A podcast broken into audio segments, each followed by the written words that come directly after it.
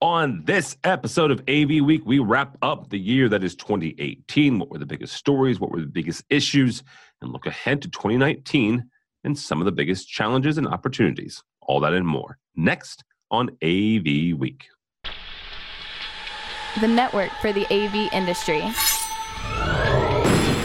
What are you listening to? This This is AV. This This. this is AV, Nation. This is AV Nation. This is AV Week, episode 384, recorded Friday, December 21st, 2018. Here comes 2019.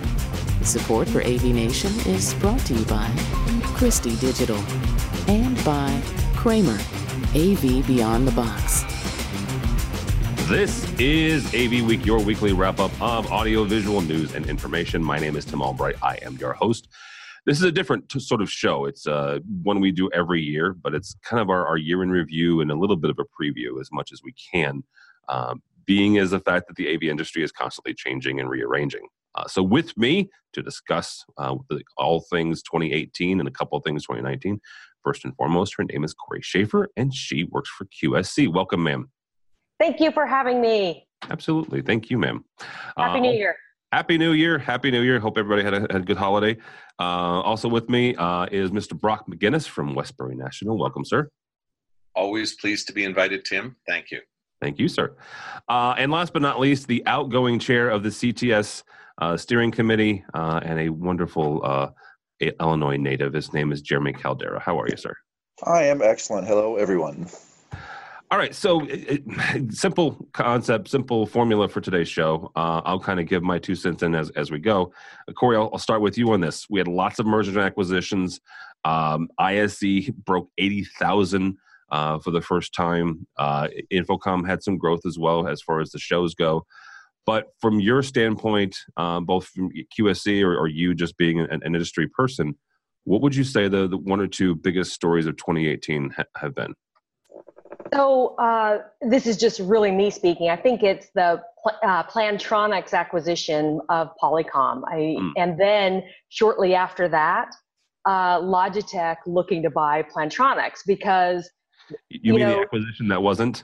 Right, and and but if you look at the dollar amount, right? So it Yeah. was the uh, acquisition amount of Plantronics to Polycom for two billion, but then shortly later, um, it was said that Logitech uh, to consider acquiring Plantronics for two point two billion. So I mean, I mean, what happened there? You know, Yeah. which is which is unfortunate. So, um, you know, Polycom. I mean, I've been in this industry a long time, and I mean, Polycom was such a major player, and really, Plantronics. We I used to think of them, and still often do, for just headsets, right? So, um, just the um, smaller companies uh, and accessory companies coming up, the larger companies, you know, coming down. Yeah, absolutely. And that was one of the things that uh, a number of people have pointed out the fact that the, the value of Polycom, at least in the fictional, again, we have to say it's fictional because no, nobody really came out and said that, yes, you know, Logitech is looking at this, right? I mean, nobody Yeah. filed with the SEC and, and all the, the legal things that they have to do. Um, but in this this world of, of kind of rumor and, and speculation, yes, the Logitech did not value Polycom nearly as much as as as Plantronics did. The other interesting thing, you know, um, Logitech is a, a um, big supporter of Zoom, right? So I kind of wonder if that played into it. And because I don't know, um, Brock and Jeremy, what you guys are saying, but I run into Zoom every single day. Um, I I mean, every large enterprise customer, and I know I've been talking about it a, a lot, but I mean, I just bump them every single day on projects. You make that sound like a bad thing. No, I, I, I think, uh, you know, when we talk about trends, um, they definitely are setting a trend for sure. Absolutely. Absolutely. All right, uh, Mr. Caldera, from where you sit, uh, whether it's on the multiple boards of, of Avixa or or at IAS, uh, what were some of the biggest stories of, of 2018? Oh well, it's me leaving CTS, Tim. Of course. no, I'm You just were kidding. you were forced off, just for the record. Yeah, I know. I, I was off my Yeah, term. That's tongue in cheek. He he he, he reached the the uh, limit of his of his service time. No, He but termed uh, out. Yeah, Yeah. termed out. Thank you. I did.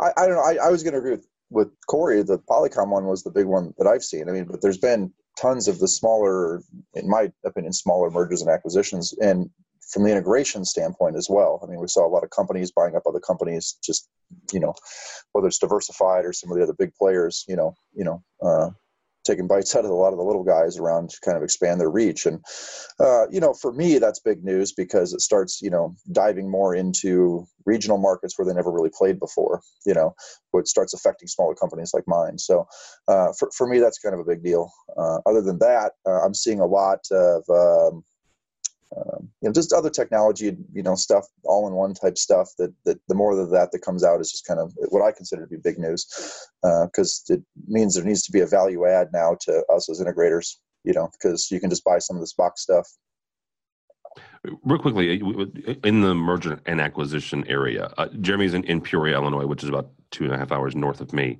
Uh, not a, a large metropolitan, but you have several significant clients that are not just in Peoria, but you know around the country and around the world.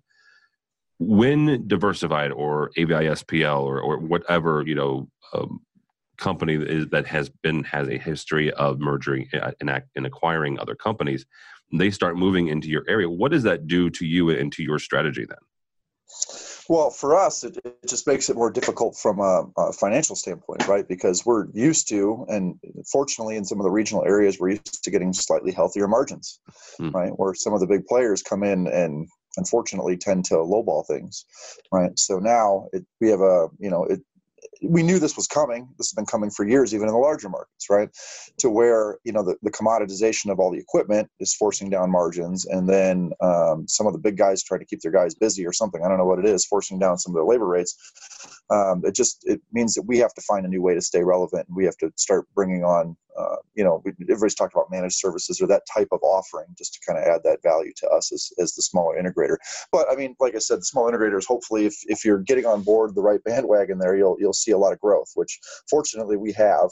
Uh, and I know some other local guys in town here. Um, you know, we do more regional stuff and even stuff around the country. Not as big as like the diversifies of the world, obviously, but the little guys in Peoria that aren't doing as much regional stuff and expanding their reach and changing their service offerings, um, they're seeing a lot more loss in revenue, and we're seeing great growth. And I think it has to come down to, um, like I said, what what they're finding to add value to. Mm-hmm. You Jeremy, one thing that I thought um, these large integrators are looking to do when they do these acquisitions and have a footprint kind of everywhere is to be able to say to an end user, um, you know, we've got offices all over the U.S., all over the world, you know, et cetera. But um, what I'm actually seeing as far as boots on the ground for me, and it's you know it's micro, but I mostly spend time in New York and the Bay Area with these large global customers. They're still they're still looking local. They're still dealing with a with a local integrator, and it uh, sometimes it'll be a big guy because they have a local office and they've had a relationship, but often it's still that small local integrator. Yeah, and I, I agree. And don't get me wrong. I mean, we, you know, we're the small local integrator, right? And I've got lots of enterprise clients. You know, I have, you know, several very large Fortune 100s in, in our area that we help service. Now, fortunately those companies are big enough that there's enough to go around for everybody right they can support four or five local integrators as well as deal with a lot of the big guys too right? And uh, the nice thing is, is is you know we as a small integrator they, they trust us they know us they, they deal with us we help them do demos and, and, and you know analyze different equipment and all the new things that come in. And and you know they trust our opinion on this where they don't necessarily trust the opinion of the big guys so they think they're just trying to be sold right? Because they know we have a lot more you know invested in it. at least that's what i've been told the way they look at us. But that being said there's a lot of times where i'll even work with some of those larger integrators to help deploy solutions that we're coming up with for them in areas where we can't touch so it's interesting that they that they value your opinion and honestly your relationship with them a little bit more than the folks that, that they may view as being outside the area right mm-hmm. Uh, and kind of speaks to the way that you guys have, have handled yourself and, and, other integrators as well is is the value of the relationship, which is something that Mr. McInnis has been trying to drill into my head for for ten years. So. But yeah, it's hundred percent true. Yeah, yeah. The relationship is uh, is hundred percent it. People do business with people, and we've recently uh, uh, at Westbury here joined the PSNI Global Alliance. Um, as a way of, of uh, servicing our customers who have locations outside of Canada. But as part of that PSNI relationship, we've started servicing um, large uh, multinational enterprises for other integrators. And I've gotten to know some of the account managers at other integrators that are dealing with these big multinationals. People do business with people, and the sign on the door in the end kind of mean, means nothing. I, I, I think that the movement uh, really the mergers and acquisitions movement, both at the manufacturers level and at the integrators level, is about scale. Um, Jeremy, you say large companies come into your area and lowball. Well, their cost bases are lower than yours. Uh, an AVI SPL uh, may have a significant price advantage uh, uh, over you with a Crestron or a Samsung or another, you know, large integrator. Well, I and don't they're know. making and they're making the same margins. Um, no, they they won't tell you that. Uh, your Well- vendors certainly won't tell you that. I But could tell you that I could tell you though in my experience, um, yes, that is true. I'm marking up my stuff lower to be competitive, but there has been seven jobs in the past six months that I have lost to where the labor that they quoted was actually the entire project was lower than my cost, right?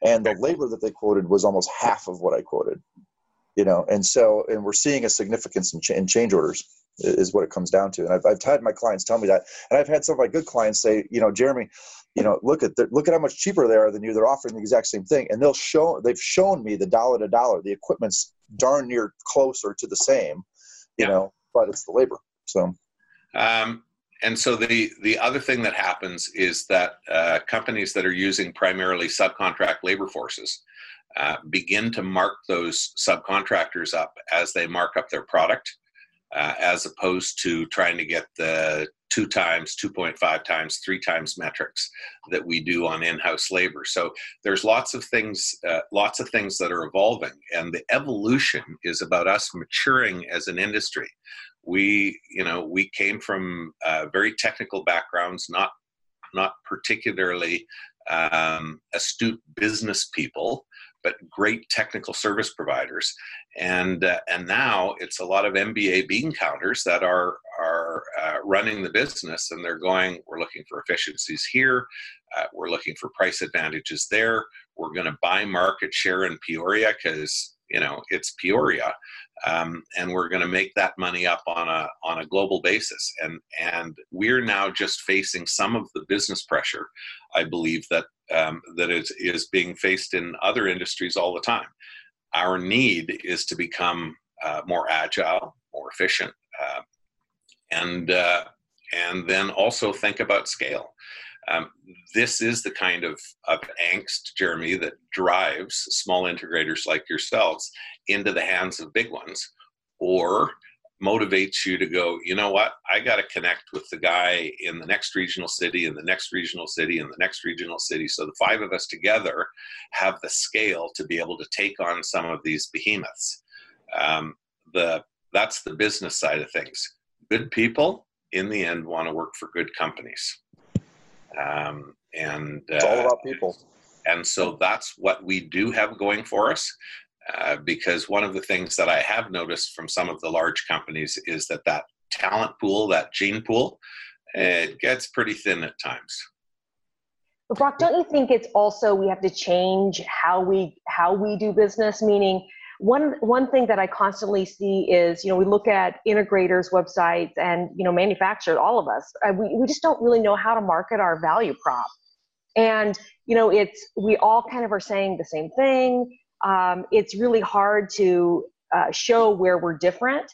And and we are a very technical pool here at, you know gene pool. And um, i personally think the customer is looking for um, i mean yes relationships are are still important thankfully um, but they're looking for ease of they're looking for different and things that uh, take away their problems Yes. They're also looking for companies like us to communicate with them in the same way and do business with them in the same way as other uh, large enterprise service providers do. So, you know, we, we kind of need to look and act like Cisco. Um, or you need to look and act like Cisco. I need to look at look and act like a Cisco VAR, um, or a uh, you know, or a Ricoh, or somebody else that is in their business every day. Those kind of turnaround times um, that kind of accuracy, that kind of documentation, um, and uh, and price agility. Yeah, absolutely. All right, uh, Mr. McInnis, you'll have the, the last word on, on for 2018. What uh, what was the biggest one or two stories for you? Um, I, you know, the the mergers and acquisitions thing has stopped being a story for me. Um, the when I looked back at the year, the one thing that I recognized that as an industry we had stopped talking about is Microsoft and Google. Um, and if you look back a year, 18 months ago now, it was all about uh, Surface Hub. Mm-hmm. And, and it was going to take over the world and it was going to ruin our lives. And it was all about Jamboard and it was going to uh, take over our lives. And the collaboration mantra um, that was happening through the industry. And, and we were terrified that these appliances sold by uh, you know uh, mega enterprises were going to consume AV. Nobody's buying them a second time. Um, you know, the, the, the manufacturers have effectively put those products on the shelf.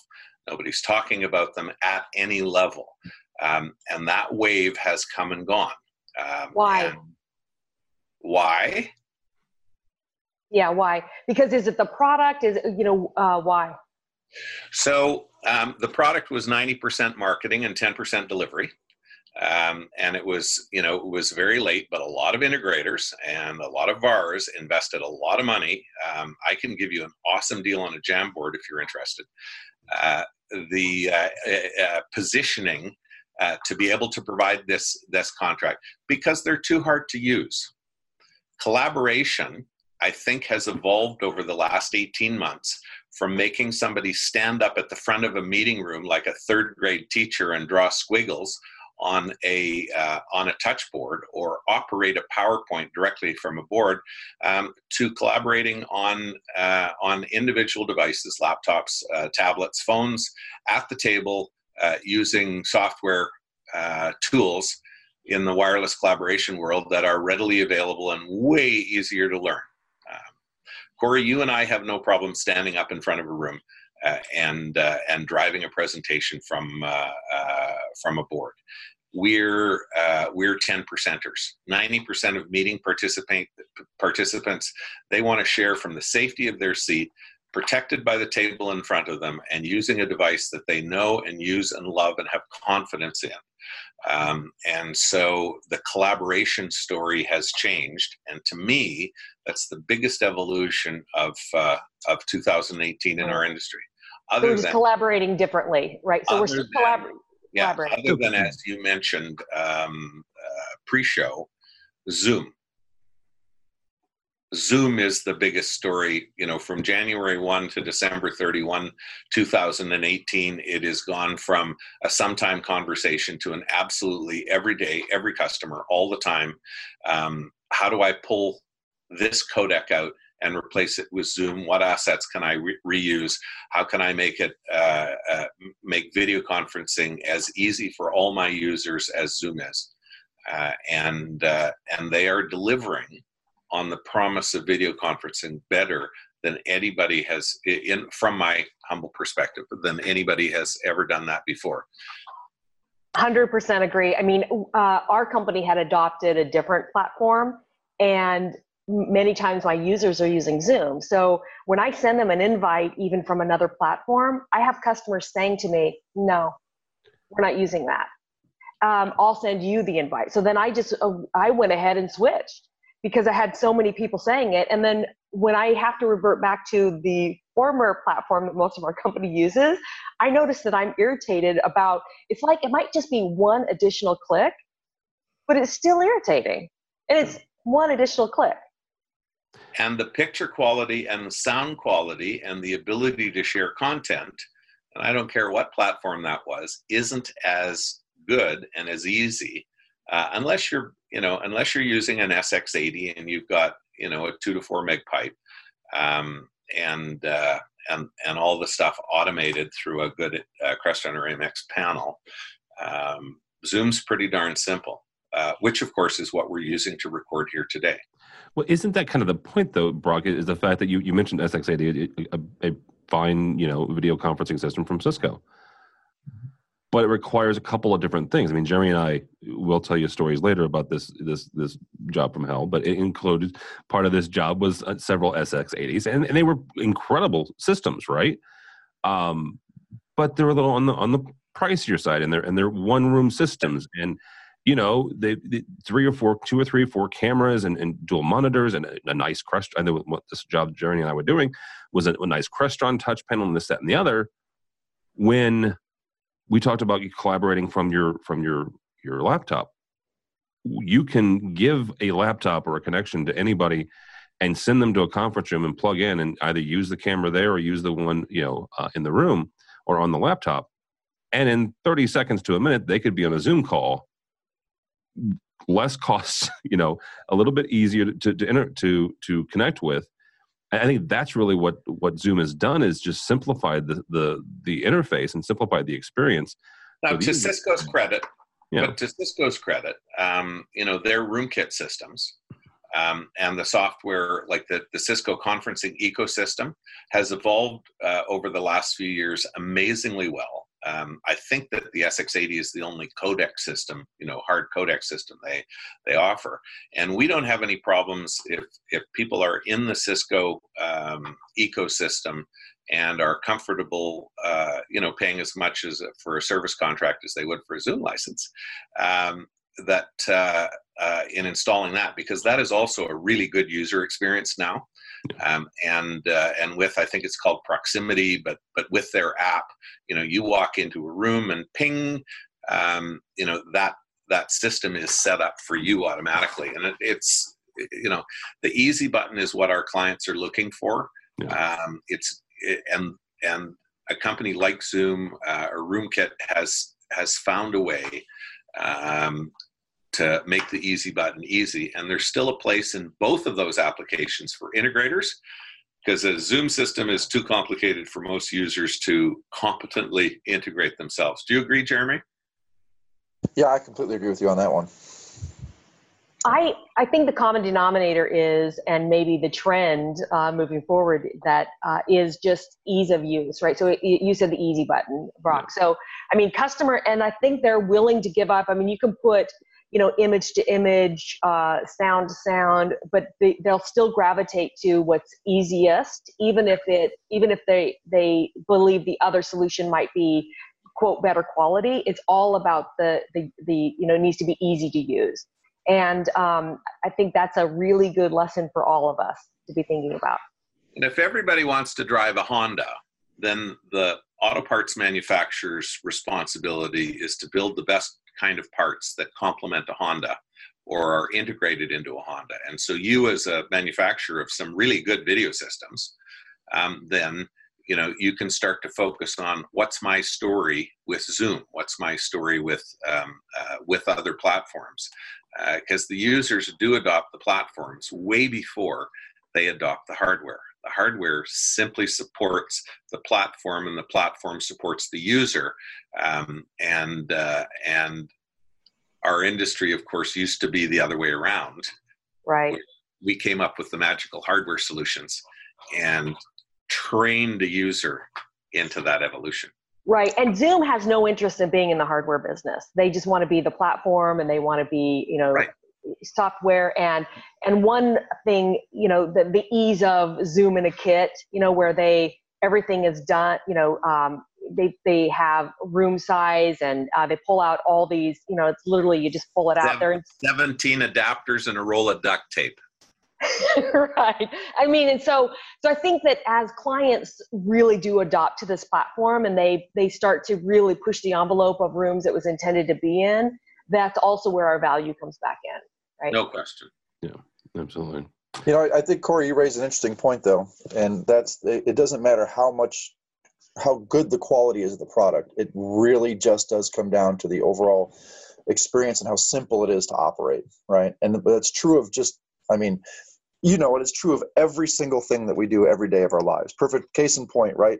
This device right here worst quality on the face of the earth of just about any service you could have as far as a cell phone goes and data rates and all of this stuff but it's so stupid easy to use you know this is this and we use this more than anything else every day right and it's the same point there if we make our rooms like that That's that's the goal. Well, and we followed it in the in the in the residential market, right? I mean, we all used to have these, you know, great sound systems and maybe, you know, a theater and these, you know, um, all these DVDs and technology. Now we're just streaming and and uh, I just read a uh, article about the trend is even uh, most people would prefer to watch something on their mobile device even over a big screen in their home. Hmm. Convenience, you know. I don't know who those people I, are, I and I don't understand them. Well, I, I would say I would argue that that is also a generational thing because, you know, I th- there there are some you know weekends where I will catch myself watching football and, and thank God that the Bears are doing well this year. But my my kids are on on the couch next to me, and each of them has a device in their hand and they're watching some show of some sort while I'm watching football. That is their preference, right? That you know they're mm-hmm. ten and twelve years old. No, no, it's not their preference. It's their place in the world. It, no, watching, but, but it is their preference. Right? Football on the big screen. If they want to watch what they want, that's the only thing they have. For the standard millennial, you know, there's a crap TV in their mom's basement, so the picture's better on their iPad. True. Yeah, that's yeah. true. That's true. My kids, but my kids, it is preference, and my kids are seven and five. Right? They get home from school. The first thing they go to is their device. They don't care about the TV in the living room. That yeah. TV in the living room is maybe on for three hours a week. You know, and it's maybe to watch football. And even then, I'm going downstairs to the bar. Right? Like I'm never using the the TV in my house anymore. I just don't have the time to do it. Neither are my kids. They're just using their devices. That's funny. Yeah. All right, uh, Mr. Caldera, we'll, we'll, start with you. We, we, we've kind of uh, beaten up on 2018. So, what does 2019 hold for us?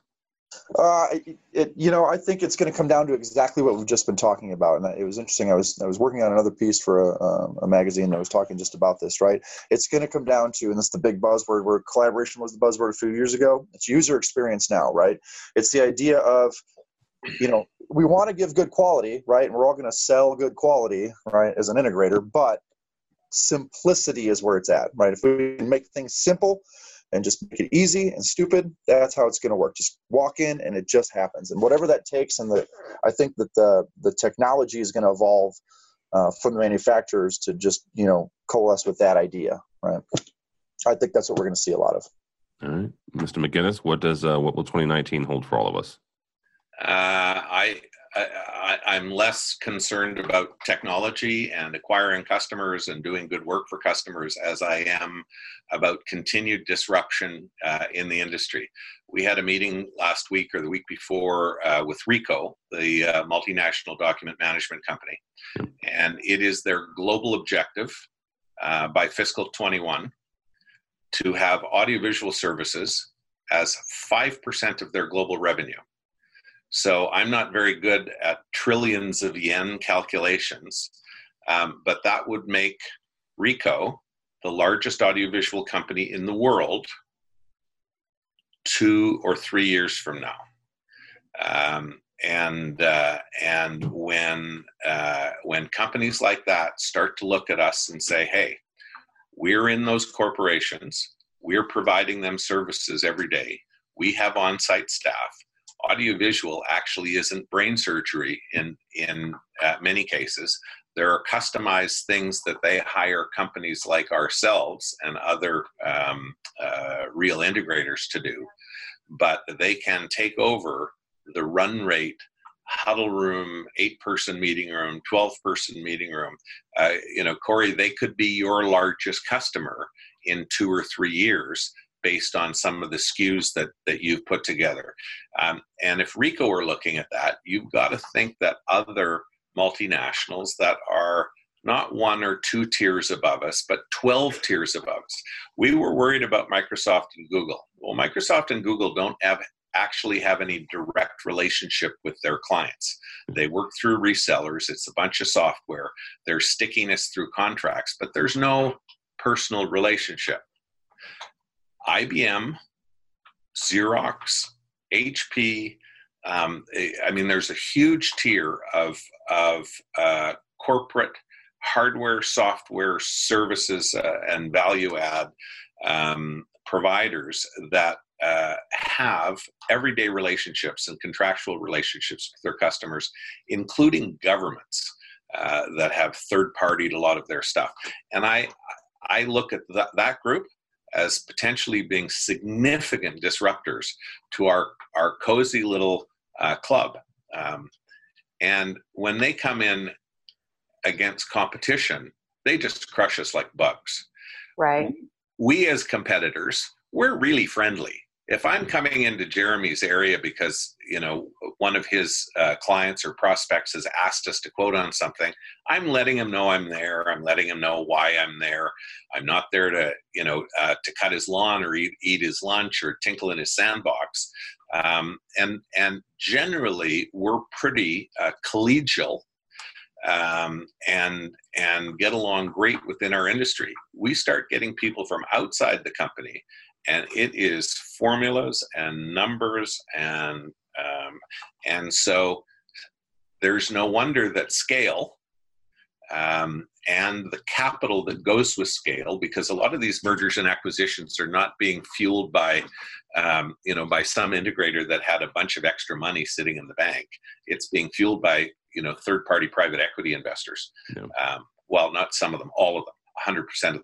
So uh, scale is the only only way um, that uh, that some companies are going to be uh, able to compete with the multinationals. And yet, I agree. I agree 100% with Brock, but I also agree with Jeremy. So it's it is about the user experience, right? It, but uh, I think the disrupt we're going to see disruption by companies that aren't even on our radar and uh, you know, I mean, it could be Dell, et cetera. And, and a lot of it is driven by the fact that the AV and IT thing has happened. And I, when the budget's held by uh, people that are come from that IT background, they're wanting to buy from people that they've already got agreements with. They're already trusted relationships. Um, you know, things are going in the IDF. I mean, there. I mean, I can tell you, we've been asked about this all year long by large customers. Yes wanting to buy that way. Yeah. But as Jeremy said, and and we all I think agree it does come back to relationship. The one advantage that we do have over those faceless behemoths, you know, the uh, the, the, Godzillas that are coming uh, uh, across the Pacific Ocean, is the fact that we do have face-to-face relationships uh, with our customers, and we support the people within organizations that support the business objectives of the organization. We will be tough to beat out on a services level. Right. And I and it is, you know, when we talk user experience, we might mean in room, right? But it's also about it's the whole experience. It's about that service contract. It's about how they buy. It's about how things get arrive. It's about how things are deployed, who deploys them, you know, et cetera. And no doubt relationships are important. Uh, and we might even see a circle happen, right? Where where um, because the decisions are made by people that we don't have relationships with, we might see it go a certain way, but then come back because that happens as well, right? So people go try a path and then they they realize it is a path that's not working for them long term. So so then they they circle back. And we have to write it out. So at what point or, or what companies beside you, you Brock mentioned HP and, and Corey did as well, you know, Intel, at what point do we start not circling the wagon because that sounds almost fatalistic but what at what point do we start looking at some of these companies like competitors as opposed to manufacturers? Because you know ricoh has shown at the last two InfoComms if i'm not mistaken. Um, and so if i'm hearing you right brock they're as much a competitor to the people going to InfoComm as as as attendees uh, so they've shown they've shown at InfoComm because they have a couple of products, okay. um, uh, a collaboration board and a little video conferencing system. But that's not where this five percent of global revenues is coming from. That is AV as a service. That is about taking things that Jeremy and I sell to people for cash, and they're going to sell it to them by the month. Well, that, the thing with that too is here's the difficulty that lies with that, right? This whole AV as a service being a buzzword over the past year, 18 months, right, has been somewhat more difficult to actually see start happening, right? The idea is great. Customers like it. We just can't seem to execute on it as much as, as it's been talked about, in my opinion. And I think a lot of that has to do with not necessarily the, I mean, the smaller integrators like myself versus like the AVI-SPLs, the world diversifies and stuff like that, right? We, we don't have the capital necessarily to do that. So we're reliant on other ways to get financial support to help you know help do that and i don't think anybody's figured out a really good way to do that yet right those companies like what what brock is talking about they've got it down and they know it and they got the money to do it and that's what's scary and that's what's going to make that happen a lot faster yeah. All right, uh, Corey, you'll have the last word on this. What is what? What else does 2019 hold for us? Make it something pleasant, please.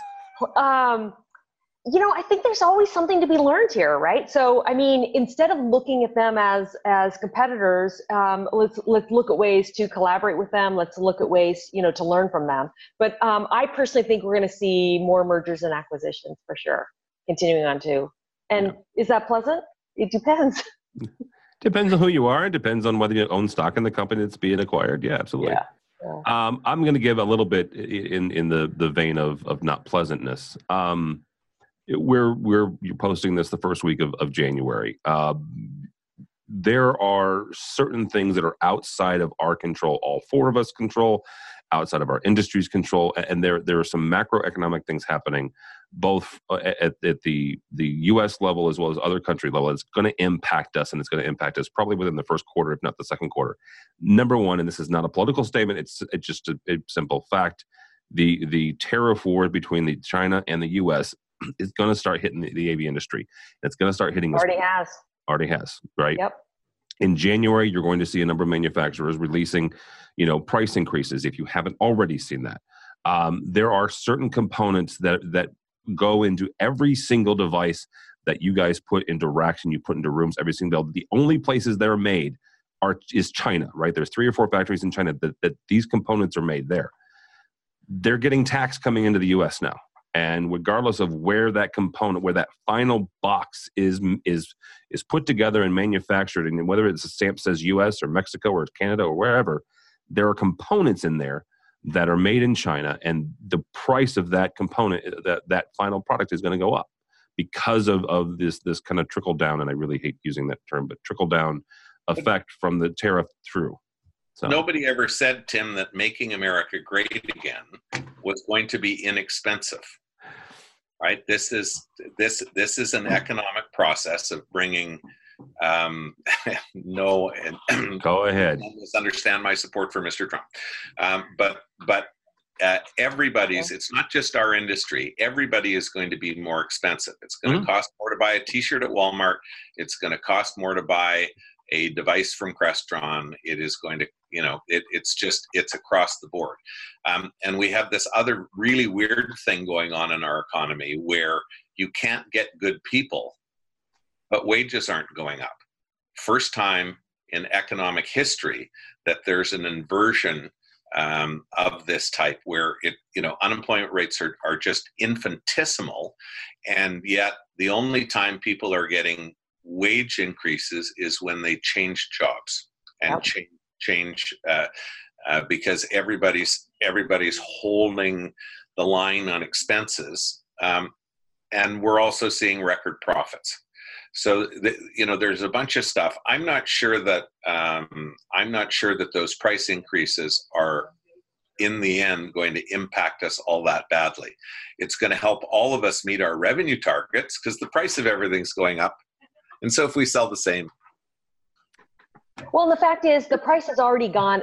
Prices have already gone up, and the reason prices have gone up by many manufacturers, including with QSC, is that uh, you know for months we just constantly you know we're waiting and hearing. Well, we're in the integration business, right? So, I mean, at some point we we went as far as we could to absorb the ten percent, right? And then we just have to make a change, and then.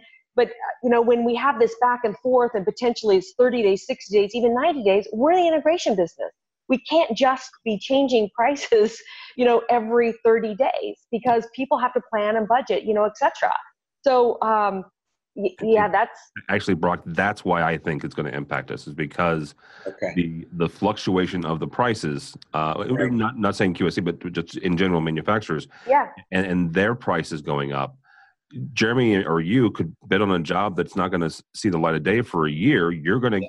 get the you're going to win the job eh, but then your costs are going to go up 15 20 25% that is correct and to the point and to the point of unemployment your labor costs are going to go up as well because Yeah. I mean, you know, we're just going to have to find a way to pay more to do the jobs.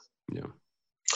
I, I don't know. I'm I'm fairly more optimistic about this in that I, I think that this whole tariff Mm. cost increase thing is eventually going to work itself out. Eventually, I, I hope. 2020.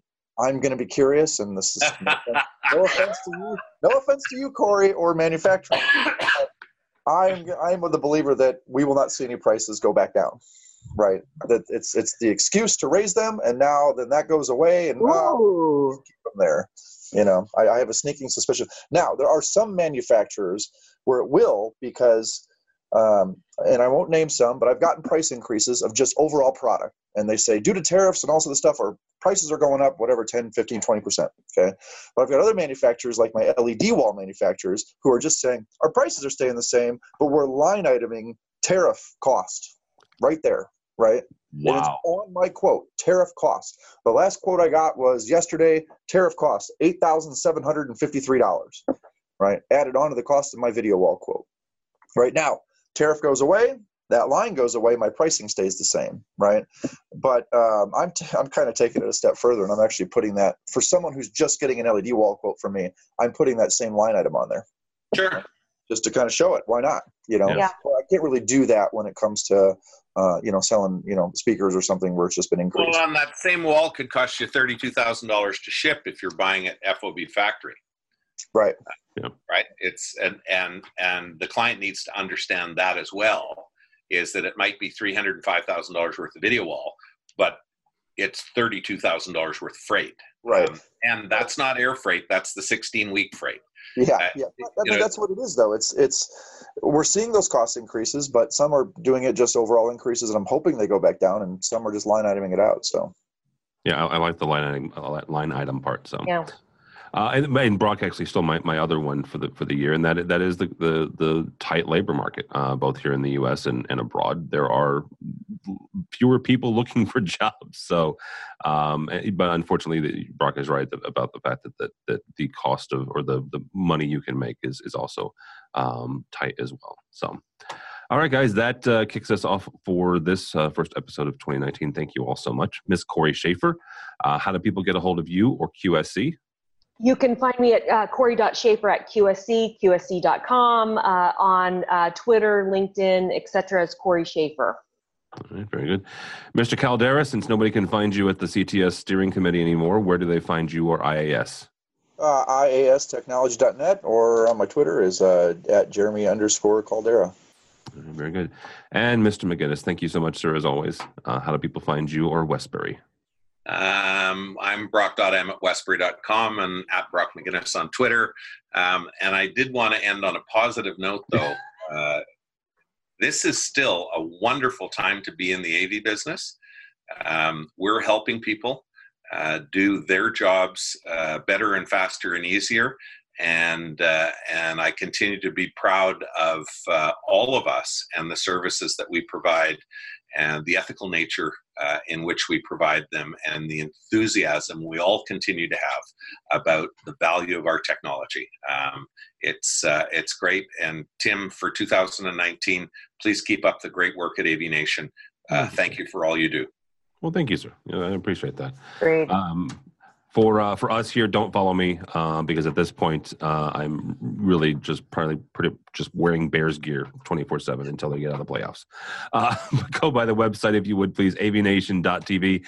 Avnation.tv. You'll find this program and a host of others. If you're interested in the residential market, my buddy Matt Scott has a weekly program that covers that as well. It's called Resi Week, and actually he has a version of this uh, year-end review as well. Uh, also, while you're there, check out our supporters section. These are the folks who support us financially, help us bring you AV Week and Resi Week in just about a month's time. Integrated Systems Europe, uh, the world's largest audiovisual trade show. So uh, that'll be coming to you from Amsterdam uh, at the RAI Theater for two more years, and then in two years we all get to go to Barcelona, which is both good and bad. it, it, it's an interesting trek from St. Louis to Barcelona. Let's just put it that way. I, I've done it once, and it took about three days. Um, not really three days, but it took a while. Um, also, while you're there, uh, we have a, a new webinar coming up about AV network security, so you can check that out and register for that as well. That happens on the 16th of January if you're interested in that sort of thing. So, all that and more at avnation.tv, avnation.tv. Thank you so much for listening. Thanks so much for watching. That's all the time we have for AV Week.